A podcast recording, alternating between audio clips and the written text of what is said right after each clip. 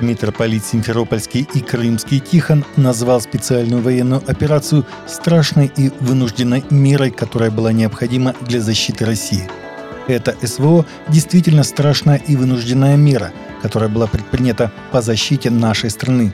Иначе, если бы нас окончательно с помощью того, что сделано с любимой нами прекрасной, удивительной, трагической Украиной, если бы нас с помощью Украины, из которой сделали целый снаряд против России, принудили к подчинению те, кто затеял эту всю братскую кровопролитную драку, то следующим этапом была бы война между Россией и Китаем, сказал Тихон на пресс-конференции в пресс-центре РИА Новости Крым.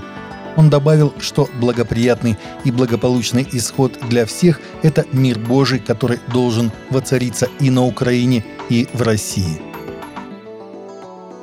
Послание участникам Римской конференции, посвященной столетнему юбилею Постоянной комиссии по охране памятников истории и искусства Святого Престола, Папа Франциск написал, что культурное наследие Ватикана является уникальной возможностью для благовестия, сообщает Vatican News. Папа напоминает, что в 1923 году Папа Пий XI учредил эту комиссию для укрепления защиты культурного достояния Святого Престола. Идея охраны памятников зародилась в древних государствах Апеннинского полуострова и в папском государстве, а со временем утвердилась в законодательстве европейских стран и всего мира. Начиная с 15 века римские папы издавали распоряжения и декреты, препятствующие вывозу древностей из Рима.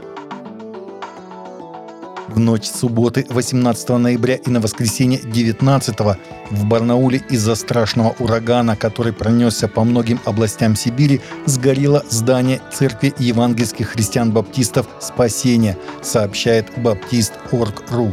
Площадь пожара составила 600 квадратных метров. В тушении было задействовано 44 человека и 11 единиц специальной техники. Погибших и пострадавших нет. Причина пожара устанавливается. Как отмечают на сайте РС ЕХБ, это было самое новое и большое здание из всех церквей в Барнауле.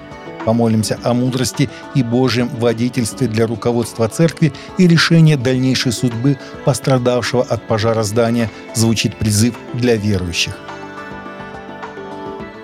Обеспечение единства евангелического сообщества, расширение прав и возможностей церкви и представление Христа в различных сферах нашего общества были тремя основными темами последней Генеральной Ассамблеи ВУША Албанского Евангельского Альянса.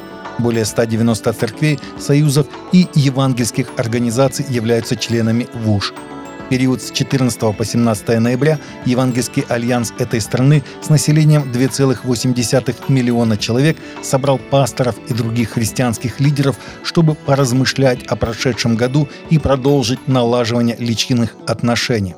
Также были организованы конференции по оснащению и расширению возможностей поместных церквей. Игрок НБА и христианин Джонатан Айзек недавно выпустил новую линейку баскетбольных кроссовок со стихами из Библии на внешней стороне обуви. Сообщается, что это были первые баскетбольные кроссовки с библейскими стихами, напечатанными на задней стороне каждой пары из 2 Коринфянам 4:9 и Римлянам 8:37. В рекламном ролике Айзек сказал, что его видение кроссовок, основанных на священных писаниях, состояло в том, чтобы поощрять других жить смело, а значит отстаивать то, во что ты веришь. Важно принять решение быть самим собой, чтобы кто ни говорил по этому поводу, чтобы кто ни думал, с чем бы ты ни столкнулся, сказал Айзек. Таковы наши новости на сегодня. Новости взяты из открытых источников. Всегда молитесь о полученной информации и молитесь о страждущих.